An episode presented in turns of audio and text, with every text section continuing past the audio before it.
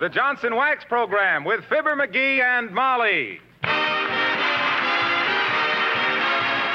Before we had electricity in our home, one of our major treasures was a battery operated radio that was placed in the living room, and we would all sit and watch the radio while we listened to the exciting programs of a very limited nature. Daddy was uh, very stingy about running the battery down, so our time was limited. Most of our listening was in the evening, and of course, sometimes on, on the weekends as well when we were not working.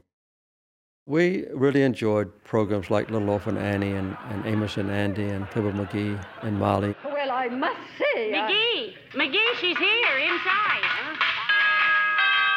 Usually we all watched and listened to the radio at the same time, but I had a special interest in Glenn Miller's music, which came on, unfortunately, quite late at night, like 8 o'clock.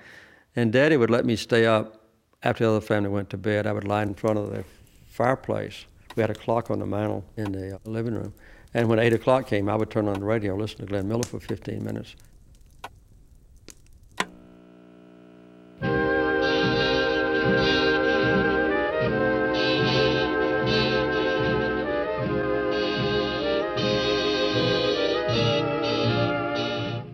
One of my most vivid memories about the radio was when there was a heavyweight boxing match between Joe Louis, who was black, and Max Schmeling, a white German. Here is the biggest show on earth. Joe Louis, the world's heavyweight champion, versus Max Schmeling, Germany's contender. weighing 198 and three quarters, wearing black trunks, the famous Detroit Brown Bomber, world's heavyweight champion, Joe Louis. This was a rematch, and it was filled with heavy racial overtones, I guess all over the world, but particularly in the Deep South. As the time for the match approached, our black neighbors, about 30 or 40 of them, asked my father if they could listen to the radio. Daddy approved, of course.